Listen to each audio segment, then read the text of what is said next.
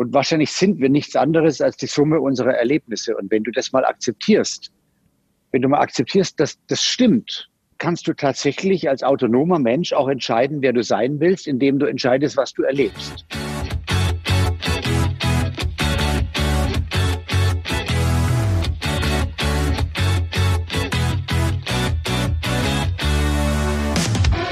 Hallo und ganz herzlich willkommen im Fahrtenbuch-Podcast, dem Podcast für deinen Weg. Jede Woche mit neuen spannenden Wegbegleitern, Menschen, die wirklich so viel aus ihrem spannenden Leben zu erzählen haben und dich damit inspirieren. Auf meinen heutigen Gast freue ich mich schon seit Wochen. Ich freue mich ganz besonders, dass es klappt. Alle, die jetzt gerade diesen Podcast angucken, die werden ihn auch sofort erkennen. Er hat zwar einen Bart und Sonnenbrille auf, versucht äh, unerkennbar zu bleiben, aber jeder checkt, aha, das ist doch der aus Die Höhle der Löwen. Das ist doch der Jochen, das ist doch der ja, Mann mit den, ist, mit den Erlebnissen. Das ist ja Vergangenheit, das ist ja Vergangenheit. Wir sind ja in der Gegenwart. Absolut. Wir haben uns gedacht, wir machen jetzt ganz spontan mal ein ganz anderes Interview, als man es sonst kennen würde. Normalerweise würden wir jetzt beide vor unseren PCs sitzen, unlebendig und gucken Frage-Antwort.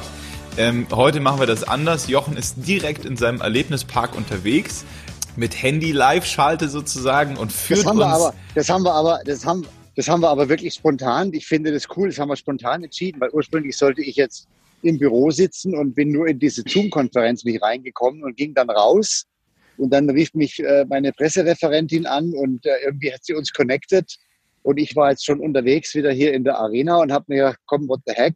Ja. Äh, ich stehe hier nämlich gerade oben in unserem Hochseilgarten, von wo aus man einen herrlichen Blick hat, wirklich äh, bis in die Alpen, vom Flughafen München bis in die Alpen. Großartig. Und, äh, und das finde ich cool, ist mal äh, in dem Zusammenhang ein Interview zu machen. Habe ich auch noch nicht gemacht. Gut, ganz offiziell zu deiner Anmoderation. Jochen war Stuntman für Kino und Werbefilme, stellte mehrere Weltrekorde auf, brachte das Bungee-Springen nach Deutschland und wurde schnell zum Unternehmer seiner gleichnamigen Gruppe, die Jochen Schweizer Gruppe, weil er unglaublich viel erlebt hat, Extremsituationen äh, mit Leben und Tod in schwindelerregenden Höhen, hat er extrem viel zu erzählen und hat zwei Bücher geschrieben, eine davon sogar Spiegel Bestseller und ich freue mich ganz besonders, dass es klappt. Ladies and Gentlemen, hier ist der etwas verrückte, aber großartige Jochen Schweizer. ja, viel, äh, vielen Dank und ich finde verrückt empfinde ich als Kompliment, weil ich sage immer, wenn man es sich vorstellt, ver Bindestrich rückt, dann heißt es einfach nichts anderes als die Bereitschaft, eine Situation mal aus einem anderen Blickwinkel zu betrachten. Ja, das stimmt. Lass uns doch mal jetzt irgendwie so anhand der Stationen, die wir äh, in der Arena besuchen, immer mal wieder auch dein Leben mit reinbringen.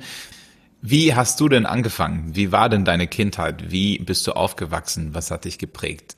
Geprägt hat mich äh, meine Sehnsucht nach Freiheit und Unabhängigkeit. Und ähm, im literarischen Sinne bin ich geprägt von der Philosophie der Freiheit. Das ist das Standard- oder Hauptwerk von Rudolf Steiner, dem Begründer der Waldorfschulen, denn ein solcher Schüler war ich. Und ähm, alles andere, was dann kam, hat sich eigentlich eher zufällig ergeben. Action im Blut hat man oder hat man nicht oder kann man lernen? Du hattest es. Ja, man kann alles lernen, aber jeder Mensch hat, äh, jeder Mensch hat äh, unterschiedliche Voraussetzungen, auch ähm, er, er mag unterschiedliche Dinge. Und ich glaube, man sollte gar nicht sich an anderen orientieren, sondern es gibt einen schönen Satz, der heißt, schnitze das Leben aus dem Holz, aus dem du gemacht bist. Und wenn du das willst, dann musst du erstmal selbst verstehen, aus welchem Holz bin ich eigentlich gemacht. Also welche Dinge tun mir gut, welche Dinge tun mir nicht so gut. Bin ich ein introvertierter oder ein extrovertierter Mensch? Bin ich risikoaffin oder risikoavers eingestellt? Bin ich bereit, etwas mehr zu riskieren, um das Besondere zu erleben? Das sind Fragen, die muss sich jeder selber stellen, die kann ich nicht beantworten. Du hast mit acht Jahren angefangen, Kajak zu fahren relativ früh und bist dann auch relativ sehr schnell gut geworden. Ähm, was waren so deine ersten Limits, die du kennengelernt hast? Deine ersten Grenzen, wo du gemerkt hast, ups, jetzt wird's gefährlich?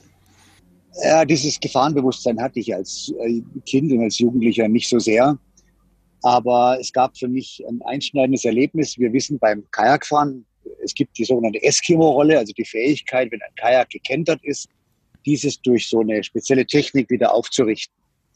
Und ähm, es war bei uns im Verein schon wichtig, dass man die Eskimo-Rolle lernt. Und ich war vielleicht, keine Ahnung, 12, 13 Jahre alt, als äh, bei einer Befahrung der unteren Ötztaler Ache, das ist so ein Wildwasser Klasse 3, also Klasse 3 nennt man schon schwer, ist aber nicht wirklich schwer. Äh, ich kenterte und ich hatte noch nie eine Eskimo-Rolle angewandt. Ich hatte sie am Baggersee mal gelernt, aber ich habe sie noch nie angewendet. Und ich war der Letzte in der Gruppe. Ich kenterte in einer Walze und es gelang mir zu eskimotieren. Okay. Und das Gefühl werde ich nie vergessen. Keiner hat es gesehen. Es gibt keine Zeugen. Nur ich weiß, dass es mir gelang. Und ab diesem Zeitpunkt habe ich verstanden, dass alles aus dir selbst kommt. Dass ähm, nichts größere Zufriedenheit verschafft, als äh, selbstgestellte Herausforderungen zu bewältigen. Vielleicht um ein bisschen in deiner Biografie weiterzugehen deine Liebe für die Freiheit war ja quasi unbegrenzt. Nimm uns doch da mal mit. Was hast du alles gemacht? Du hast so viel gemacht. Wie viele Stunden haben wir? Ja, du, ich habe Zeit. also ich glaube, die, die Geschichte ist schnell erzählt. Ich bin halt äh, als Schlüsselkind quasi aufgewachsen, äh, äh weil meine Mutter auf sich allein gestellt war. Und ähm, das war für mich das größte Glück, denn mit dem Schlüssel um den Hals hatte ich eine Menge mehr Freiheit als andere Kinder und die habe ich auch leidlich ausgenutzt. Ich habe irgendwie dann mein Abitur geschafft, bin danach mit dem Motorrad 20.000 Kilometer durch Afrika gefahren und äh, dann danach war es ziemlich schwierig, mich wieder einzugliedern in so eine ganz normale bürgerliches Leben. Das war mir irgendwie danach nicht mehr möglich. Zurückgekehrt aus Afrika habe ich versucht zu studieren. Ähm, das war okay. Also ähm, Sport und Biologie. Am Ende des Tages ähm, hat es mich zurückgezogen nach Afrika. Ich bekam einen Anruf, da war ein Konvoi verloren gegangen im Sahel und äh, das war ein Gebiet, in dem ich mich sehr gut auskannte durch die Motorradfahrerei. Und so bin ich dann tatsächlich ähm, Logistiker geworden. Also mein eigentlicher Beruf ist Logistiker. Und äh, parallel stand halt immer im Vordergrund ähm, Fallschirmspringen, äh, Gleitschirmfliegen, Extremkajak fahren, Freeskiing. Also alle die Sachen, die so richtig viel Spaß machen. Wann war dein erster Weltrekord? das weiß ich gar nicht genau, weil ich habe so viele Sachen gemacht. Wenn man die recherchieren würde, war da bestimmt auch schon früher was dabei. Aber ich glaube, ein entscheidender Move war eigentlich, dass ich durch diese, durch diese Leidenschaft zu den Outdoor- und Extremsportarten mal einen Anruf bekam. Es war Mitte der 80er Jahre und da war Willy Bogner dran. Mhm. Und er sagte am Telefon, sag mal, bist du Jochen, der verrückte Kajakfahrer? Und Film mitzumachen mit Roger Moore in der Hauptrolle. Und ich so, ah, weiß nicht. Daraufhin er, äh, aber Sherry Belafonte spielt auch mit. Und es war damals echt äh, eine sehr schöne Frau. Und ich so, okay, dann mache ich mit. Ich bin dabei. und ähm, dieser Film, Feuer, Eis und Dynamit mit Roger Moore in der Hauptrolle und, und Uwe Ochsenknecht, der, da sind wir eben haben wir spektakuläre Sachen gemacht. Wir sind mit Skiern durch ein Looping gefahren, wir sind äh, Geröllhalten runtergeballert, wir sind extrem Kajak gefahren, wir haben ein paar Base-Jumps gemacht. Also wir haben echt viele verrückte Dinge gemacht und ich war also Stuntman auf der einen Seite und dann aber auch ähm, Stunt-Koordinator und habe eben die ganzen Jungs, die ich so kannte, zusammengetrommelt. Und da geschah dann etwas, was mein Leben dann tatsächlich ähm, sehr beeinflusst hat. Wir saßen nämlich in der Drehpause an der alten Genueser Brücke im Valle Verzasca. Und äh, also wir, das waren, waren Kajakszenen, die wir da gedreht haben. Und dann sagte einer aus der Truppe, sagte, äh, übrigens, habt ihr das gehört, das sind ein paar verrückte Engländer irgendwo in England äh, mit einem alten Flugzeugträger Fangseil von der Brücke gesprungen. Und das war Mitte der 80er Jahre. Und jetzt, wir hatten ja alle irgendwie einen Nagel im Kopf und unsere, unsere Blicke, die gingen dann so unisono zu diesem Bootsanhänger, wo diese ganzen Kajaks mit Expandergummis drauf verzurrt waren. Und da war völlig klar, das machen wir jetzt auch. Und die Brücke war nicht hoch, die war vielleicht so 20, 25 Meter hoch und drunter war wahrscheinlich tiefes Wasser. Ähm, das haben wir aber nicht so wirklich nachgemessen, aber das sah tief aus. Und ähm, dann haben wir eben aus den Expandergummis so eine Strippe gebaut Ach, und dann haben wir Streichhölzchen gezogen. Und ich habe gewonnen. Das heißt, ich durfte oder ich musste mich als erster da oben aufs Geländer stellen. Und dann sprang ich da runter und bin auch ziemlich eingeschlagen, weil wir das nicht so richtig im Griff hatten am Anfang. Hab mich aber nicht wirklich verletzt, hat ein bisschen wehgetan. Und dann hat es nicht lange gedauert und wir hatten realisiert, wie man jetzt dieses Seil bauen muss, damit es einen tollen Rebound gibt und man eben bis zur Wasserlinie fällt und dann schleudert es einen wieder hoch. Und das ist natürlich schon sehr spektakuläres Erlebnis. Und da kommt der Willi vorbei und sagt, boah, sag mal, Jochen, kannst du damit auch von der Staumauer springen? Und ich so, äh, ja, na klar. Und ich hatte, ich hatte keine Ahnung, ja. Und es war dann diese berühmte Golden Eye Staumauer aus dem James Bond Film Golden Eye. 220 Meter tief in Valevia Zasca und ich bin tatsächlich der erste Mensch, der dann drei Tage später mit einem selbstgebauten Gummiseil von dieser 200 Meter Staumauer gesprungen ist. Das Double für Uwe Ochsenknecht. Der, der hat sich nicht getraut, ja, aber bin ich ihm auch nicht böse dafür. Ja. Sonst wäre ich ja arbeitslos gewesen. Und ähm, genau, und daraus hat sich eigentlich so diese ganze Bungee-Bewegung entwickelt. Da wollten plötzlich alle Leute Bungee springen. Und ich war jetzt plötzlich ein Held für eine Sache, die echt nicht schwer war. Ähm, weil Kajakfahren, das ist eine hohe Kunst. Also, mhm. wo mal so ein Boot im sechsten Grad zu bewegen, ist der höchste Schwierigkeitsgrad. Da gab es damals vielleicht 20, 30 Jungs auf der Welt, die das konnten. Mhm. Und um da hinzukommen, ähm, das sind 10, 15 Jahre Training und verbunden mit hohem Risiko. Und das ist wirklich ähm, eine sehr kühne Sportart, das alpine Extremkajakfahren. Und halt mit dem Bungee-Seil irgendwo runterzuspringen, ist ja ein mentales Erlebnis. Das ist physikalisch eigentlich äh, unspektakulär. Aber das war damals ja alles nicht bekannt und ich war nicht reflektiert genug, um das zu überreißen. Faktisch war ich jetzt plötzlich auf dem Schild gestanden als der, der diese Staumauer gesprungen ist. Und daraus entstand da eine unglaubliche Nachfrage nach dem Suicidus interruptus. Ja. Mhm. Hattest du Nämlich da den freien, ja. Angst? ja, klar. klar hatte ich Angst. Mal so eine ganz dumme Frage, ne? Weil du, du springst mit einem selbstgebauten Seil darunter, kann ja auch in die Hose gehen.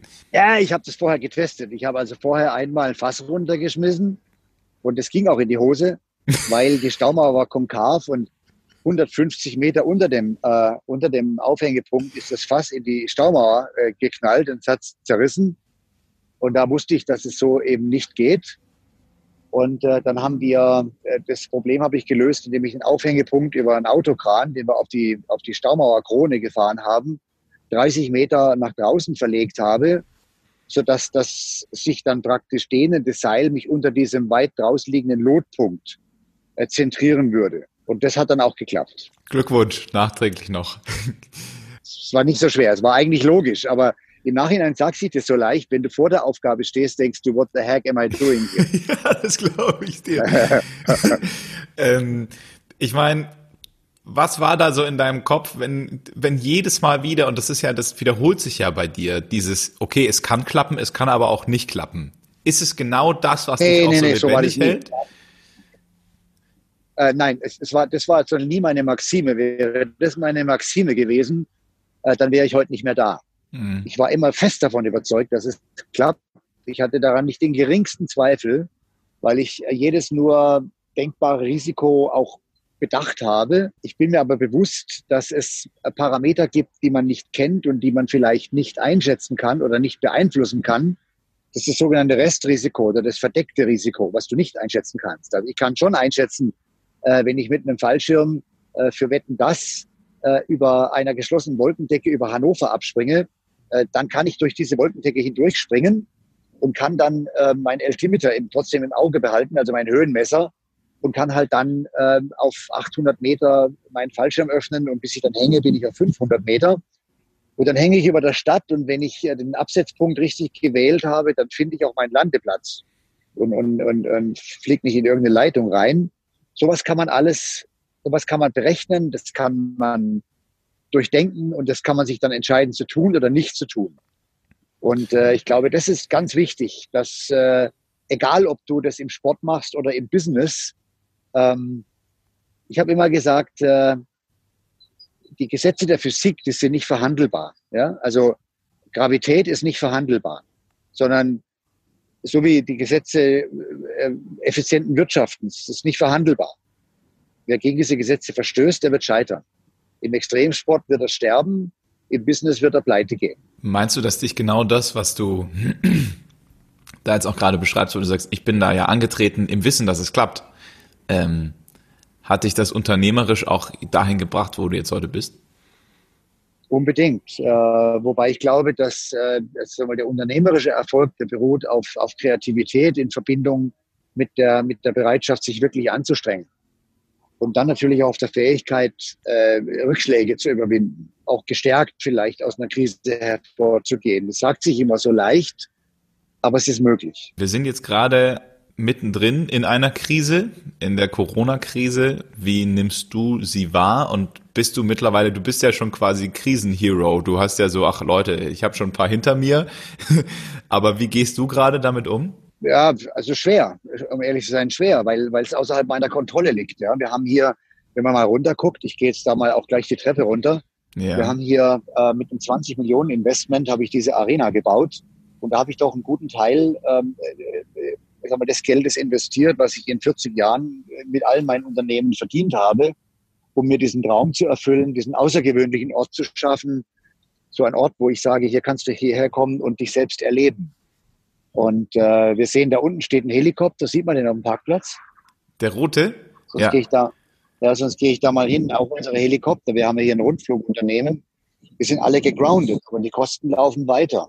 Ja. So der Outdoor-Park, in dem ich mich gerade befinde, ich gehe jetzt mal runter, der ist jetzt nicht so das Problem, weil der verursacht keine Kosten, der ist bezahlt äh, und das Personal ist in Kurzarbeit. Aber wenn wir mal dann in die Arena reingehen, dann sieht man, was da los ist und mit welcher ja, Leidenschaft meine Mitarbeiter einfach versuchen, den Betrieb am Leben zu erhalten, beziehungsweise die haben ja jetzt aus freien Stücken ihre ganzen Bereiche, also den Windkanal, die Surfwelle, ähm, die VR-Bereiche, haben die überarbeitet, saniert, äh, haben Revisionen durchgeführt, auch schon vor der Zeit, um jetzt einfach diese Zeit des Stillstands zu nutzen, weil sonst kriegst du ja die Krise, weil wenn du da mhm. zu Hause hockst. Du bist aus 1050 Meter Höhe aus einem Helikopter rausgesprungen. Ähm, nee, es war höher. Noch höher? Aber ich bin 1050 Meter tief gefallen. Aha. Wie war das? Was geht in diesen 1050 Metern in deinem Kopf vor? Ja, das ist ja schon lange her. Das war, ähm, das war ein Weltrekord fürs Guinness Buch der Rekorde im Auftrag von Fisherman's Friend. Und die hatten eine neue Pastille gelauncht mit dem Claim, das war so ein Kommunikationsclaim, ähm, Have a Strong Experience. Und diese Pastille in 60 Staaten gleichzeitig auf den Markt gekommen. Und da war dieser tiefste Bungee-Sprung aller Zeiten aus einem Helikopter, tatsächlich 1000 Meter tief, war dann der Aufmacher. Und, äh, und äh, ich habe mich dann am oberen Umkehrpunkt des Rebounds ich mich abgetrennt und konnte dann mit Fallschirm ins Pressezentrum reinlanden. Das war, naja, schon eine Weile her, ja. Aber ähm, ist bis heute ungebrochen, ja. Gab es mal irgendwie so, weil du gesagt hast, das war ja quasi eine, eine Auftragsarbeit. Ähm, ja. Gab es mal so, so wirklich eine verrückte Anfrage, wo du gesagt hast, okay Leute, ich weiß, ich bin fair-rückt, aber das mache ich nicht? Ja, ja, sollte mal irgendwie für eine Filmproduktion eine ganze Lokomotive entgleisen und in die Tiefe stürzen und einfach physikalisch nicht möglich. Oder solche verrückten Anfragen kriegst du nicht immer. Ähm, aber das ist ja jetzt, äh, ich bin ja lange äh, retired, wenn man so ja. will, als äh, es war auch, ja, ich, ich würde mich heute nicht mehr als Stuntman bezeichnen. Das ist einfach vorbei, diese Zeit. Ich, ähm, mir macht's Freude, einfach Menschen mit Erlebnissen zu begeistern und und es macht mir schon Freude, hier einen Ort geschaffen zu haben. Man sieht es auch so im Hintergrund, der einfach eine tolle Atmosphäre hat. Ich führe euch mal in die Surfwelle zum Beispiel. Oh, geil. Eine ja. meiner großen neuen Leier hat leider kein Wasser im Becken, ja. Das sieht man, wir, wir machen gerade Revisionen, aber hier tobt wirklich eine, eine Welle, eine 1,50 Meter hohe Welle. Mhm. Und äh, das ist eine der Sportarten, die ich tatsächlich noch neu angefangen habe. Erst vor, vor drei Jahren, als ich die Welle gebaut habe, habe ich Wellenreiten gelernt. Und das finde ich ist eine der faszinierendsten Sportarten, die man sich vorstellen kann. Ähm, vor allen Dingen, weil man eben hier äh, auf der stehenden Welle, die in mhm. diesem Becken dann läuft, ja, so muss man sich das vorstellen. Ähm, in dieser stehenden Welle kann man wirklich Wellenreiten lernen. Und wenn man dann aufs Meer geht, dann ist es immer noch schwierig, die richtige Welle zum richtigen Zeitpunkt zu erwischen, das Anpaddeln, das Aufstehen. Aber wenn man das mal gemeistert hat, dann ist man schon ziemlich gut, wenn man mal auf dem Brett steht, weil das kann man hier trainieren bei uns. Woher kam diese unglaublich geile Idee, Erlebnisse für Menschen anzubieten? Naja, das war ist ja nicht so schwierig, ja. Wenn du selber äh, leidenschaftlicher, ja, ich sage immer, der Mensch ist nicht das, ähm, das Leben ist nicht das, was geschah, sondern das Leben ist das, was wir erinnern. Im Endeffekt, was erinnern wir? Wir erinnern Erlebnisse. Und wahrscheinlich sind wir nichts anderes als die Summe unserer Erlebnisse. Und wenn du das mal akzeptierst, wenn du mal akzeptierst, dass das stimmt, also wenn du sagst, ja, ich bin die Summe meiner Erlebnisse, dann kannst du tatsächlich als autonomer Mensch auch entscheiden, wer du sein willst, indem du entscheidest, was du erlebst. Und ob das jetzt eine Reise ist, ob das, ähm, keine Ahnung, Kamelreiten im Mangfalltal ist oder eben Wellenreiten oder Windkanal fliegen, das bleibt jedem selbst überlassen. Aber letztlich machen uns die Erlebnisse zu dem, der wir sind oder vielleicht sogar zu dem, der wir sein wollen. Und deswegen glaube ich, dass Erlebnisse wirklich das Salz in der Suppe des Lebens sind. Warum erleben dann die meisten Menschen so wenig? Da bin ich mir gar nicht sicher, ob die These richtig ist. Ähm, vielleicht äh, hören jetzt ganz viele zu und sagen, ähm, ich habe aber auch schon viel erlebt. Und da kann ich nur sagen, hey, good for you, good for you, carry on. Ja. Ja, okay. Und alle anderen äh, haben ja dich. Diese Erlebnisse hier, die vermittle ich nicht, sondern die produziere ich selber, wenn man so will. Alles, was hier geboten ist, stammt aus meiner Hand und ich bin davon überzeugt, das ist das Beste, das Beste, was es gibt einfach. Hast du Aber eigentlich. Was mich, übrigens, was mich natürlich nicht daran hindert, ab und zu aus dem, aus dem Flugzeug zu springen. Hast du davon schon länger geträumt gehabt? Also deine eigene Arena?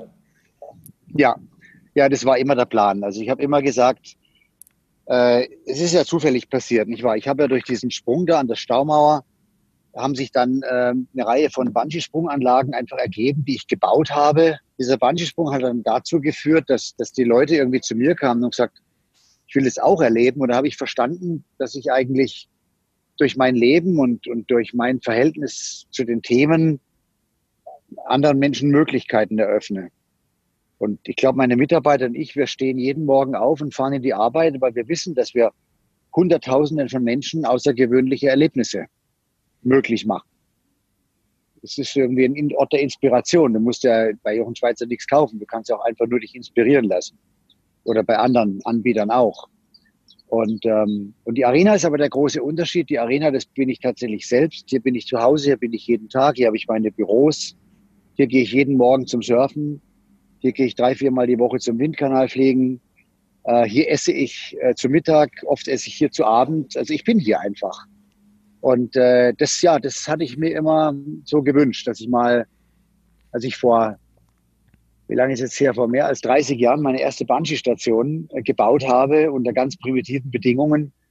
Da habe ich mal gedacht, eines Tages will ich mal einen Ort schaffen, der so richtig, richtig, richtig cool ist. Und ähm, der ist jetzt leider geschlossen. ja, geil. Hast du gedacht, dass deine Firmen so groß werden? Hast du damit gerechnet? Nee, nee, nee, eigentlich nicht. Und eigentlich war das alles gar nicht so geplant in dem Sinne. Ich glaube aber, es braucht im Leben manchmal ein gewisses Maß an, an Leichtigkeit, also nicht mhm. Leichtfertigkeit sondern Leichtigkeit, dass man einfach etwas wagt, dass man einen Schritt geht, einen, einen konsequenten Schritt, von dem aus es auch kein Zurück mehr gibt. Und diesen Schritt, den musst du gehen, um auf den Weg zu kommen. Und bist du mal auf dem Weg, dann ergeben sich ganz viele, viele, viele logische Folgeschritte, natürlich auch mal Misserfolge, äh, die du korrigieren musst. Aber dann bist du auf dem Weg und dann, dann kann etwas aus deinem Leben werden. Du kannst wachsen. Und es ist eigentlich völlig egal, um was es geht. Es muss nicht immer nur um um Unternehmen gehen oder unternehmerische Dinge. Das können soziale Dinge sein, das kann Musik sein, es kann was, alles Mögliche sein. Aber ich glaube, entscheidend ist immer, geh diesen ersten Schritt, mach ihn. Und guck, überleg dir nicht, was alles passieren kann, weil wenn du anfängst, das zu überlegen, machst du es nicht mehr. Mhm. Und, und, und es passiert ja trotzdem alles. Ja? Also es, es passiert ja immer alles. Ja? Aber wenn du mal unterwegs bist, hast du keine Wahl dann musst du es durchziehen. Ja. Und dann kommt das eine zum anderen und mit ein bisschen Glück und mit ein bisschen Beharrlichkeit und mit ein bisschen Resilienz, ähm, ja, kann man das dann irgendwie hinkriegen, dass dann was Gutes draus wird. Und, und das ist halt in dem Fall gelungen und da bin ich ewig dankbar dafür. Du hast zum Anfang gesagt, dass du auch richtig hart gearbeitet hast. Ähm, es gibt ja jetzt gerade relativ viele junge Menschen, die sich dieses Interview anhören werden und sagen werden, ja, geh deinen Weg, ich will, aber ich habe eigentlich keinen Bock zu arbeiten. Äh, nimm uns doch da nochmal so mit, mit rein, weil ja, du bist schon auch einer, der halt, glaube ich, einfach durchzieht ne? und auch ganz klar ja, hart dafür gearbeitet hat. Also es, es, am besten ist, man, man vergleicht mit dem Sport, ja. Also wenn du im Sport was erreichen willst, dann, dann musst du trainieren. Und da kannst du noch so begabt sein. Es ist 20 Prozent Begabung und 80 Prozent ist Arbeit.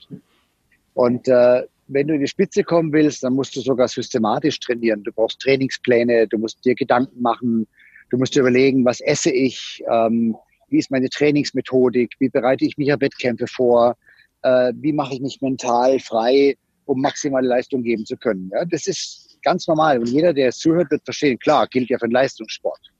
Die Wahrheit ist, es gilt für das Dasein eines Stuntmans genauso, wenn er überleben will. Und es gilt aber auch für das Dasein eines Unternehmers, wenn er erfolgreich sein will. Denn ich glaube, Erfolg beruht schon auf diesen drei Buchstaben T-U-N, also tun. Du musst es tun. Und wenn ich, wenn ich vor einer Herausforderung stehe, dann, dann kann ich auch nicht schlafen. Dann wache ich morgens um vier auf und bin hellwach mhm. und überlege mir, wie kriege ich das Ding jetzt, wie kriege ich das jetzt hin, ja, oder irgendwas ist schief gegangen und wie kriege ich das jetzt korrigiert, ja, oder du hast eine kassiert und bist echt am Boden, weil dir was schief gegangen ist und dann, dann überlegst du, was kann ich jetzt tun, um da wieder rauszukommen. Und diese Bereitschaft nicht aufzugeben, die ist, glaube ich, extrem erfolgskritisch und das ist eine Voraussetzung für Erfolg. Ich glaube, es braucht viel mehr die Fähigkeit, mit Niederlagen umzugehen als die meisten Leute glauben. Und es gibt auch kein Scheitern. Es gibt mhm. kein Scheitern. Es gibt nur neue Situationen, die man als Herausforderung begreifen kann und auch begreifen muss, um am Ende an ihnen zu wachsen. Das Jahr 2003 habe ich gelesen, da gab es für dich erstmal einen Klatsch ins Gesicht, Herausforderung, Jochen Schweizer Gruppe, Krise. Was hast du daraus mitgenommen? Naja, du spielst an auf den tödlichen Unfall von Dortmund das ist der, der absolute Super-GAU. Das ist eine Situation, die, da ist ja das, was das bei mir ausgelöst hat, nichts im Vergleich zu dem Leid der Hinterbliebenen. Ja, das ist, ich bin ja an diesem, an diesem Unfall nicht schuld, aber ich trage dafür die Verantwortung. Äh, denn würde ich Erlebnisse nicht anbieten, dann, gut, dann könnte man sagen, dann hätte sie, sie ein anderer angeboten, aber das ist mir zu einfach. Mhm.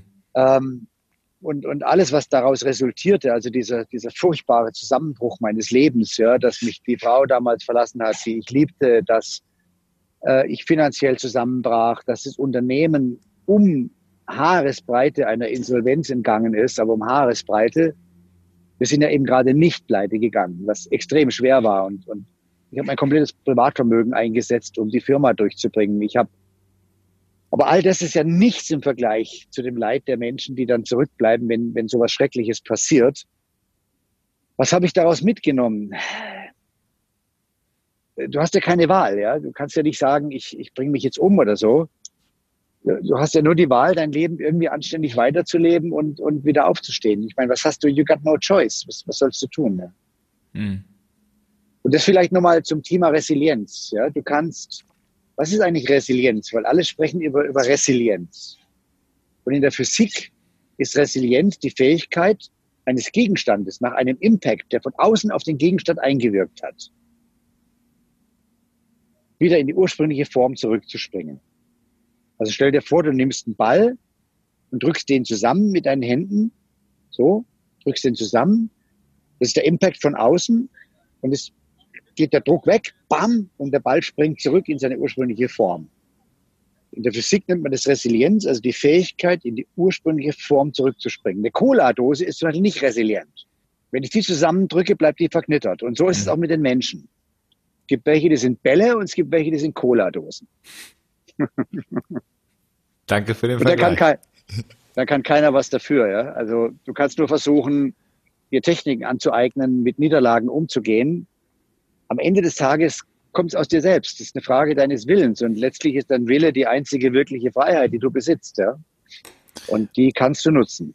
Vielleicht gibt's ja selbst für Cola-Dosen die Möglichkeit, dass es irgendjemand, irgendjemand kommt dann halt und zieht die Dose wieder auseinander. Also das, das geht schon. Selbst Cola-Dosen können ja irgendwie wieder, können ja wieder aufgehen.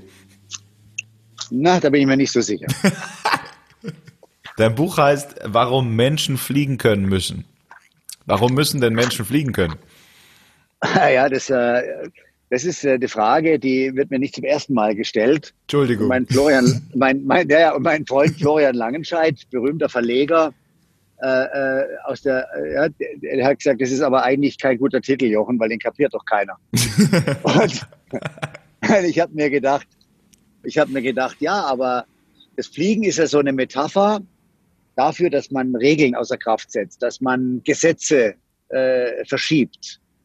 Weil im Grunde genommen, wenn du es jetzt mal so ein bisschen in die Mythologie gehst, ähm, der Mensch ist ja nicht gemacht, um zu fliegen. Der Mensch ist äh, dafür gemacht, aufrecht über die Erde zu gehen. Und wenn die Schöpfung gewollt hätte, dass der Mensch fliegt, dann hätte die Schöpfung dem Menschen ja Flügel geben können. Und jetzt gibt es eben ein Lager, das sagt, ähm, der Mensch ist nicht zum Fliegen gemacht. Und, und im Grunde genommen sage ich, ja, aber wenn er fliegt, dann begibt er sich in eine Welt, für die er eigentlich nicht vorherbestimmt war.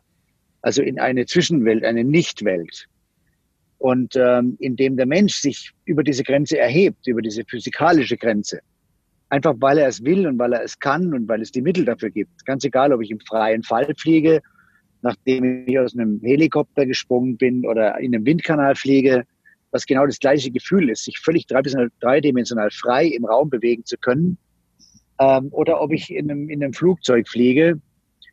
In einem Verkehrsflugzeug ist es ziemlich langweilig, weil da bin ich irgendwie so, ja, da fühle ich mich nicht verbunden mit dem Fliegen. Ja.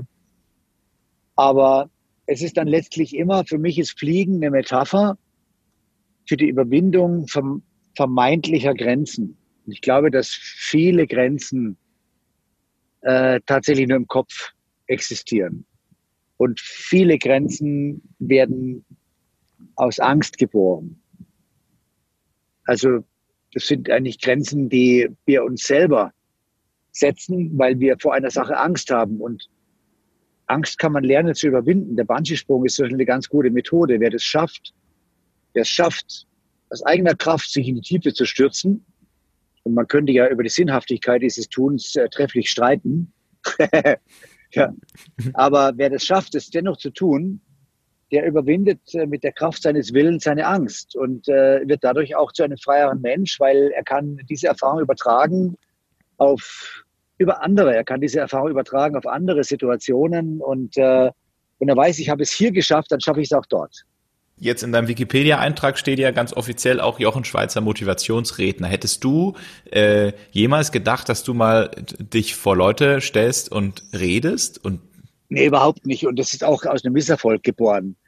Also zunächst mal, warum Menschen fliegen können müssen, habe ich geschrieben, als ich diese tiefe Krise 2003 überwunden hatte, als ich eine Zeit lang im Kloster gewesen war, als ich mein Leben quasi wieder neu aufgebaut habe und als dann alles wieder ähm, so in der Spur war, habe ich es geschrieben und dann habe ich hinterher die letzten vier Kapitel rausgekürzt und das Buch endet am tiefsten Punkt meines Lebens.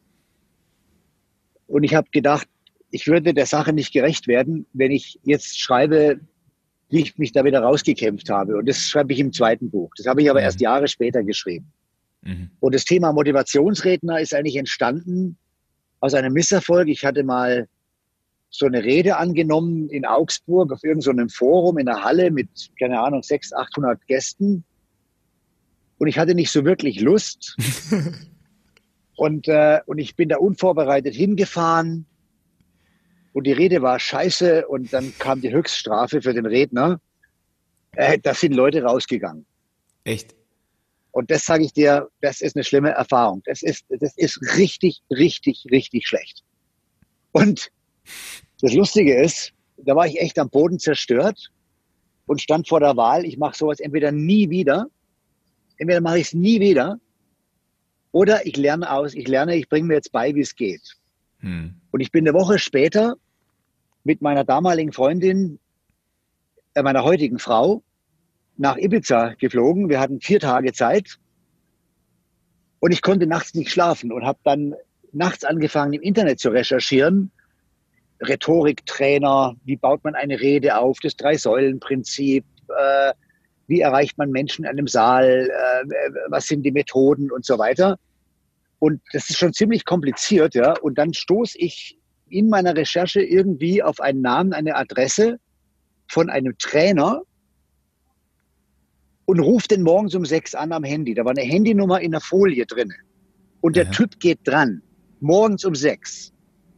Gutes meine Zeichen. Frau, meine damalige Freundin schlief noch, ja. Und dann erkläre ich ihm, warum ich ihn anrufe.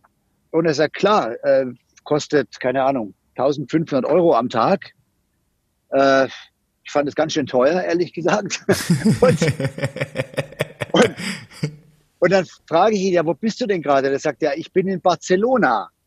Da sage ich, hey, und das wirst du nicht glauben, ich bin auf Ibiza. Um 8 Uhr wacht meine Frau auf und ich sage, mein Engel, ich muss dir leider sagen, dass in anderthalb Stunden mein Flieger geht. Ich fliege nach Barcelona. Ich mache ein Rhetoriktraining.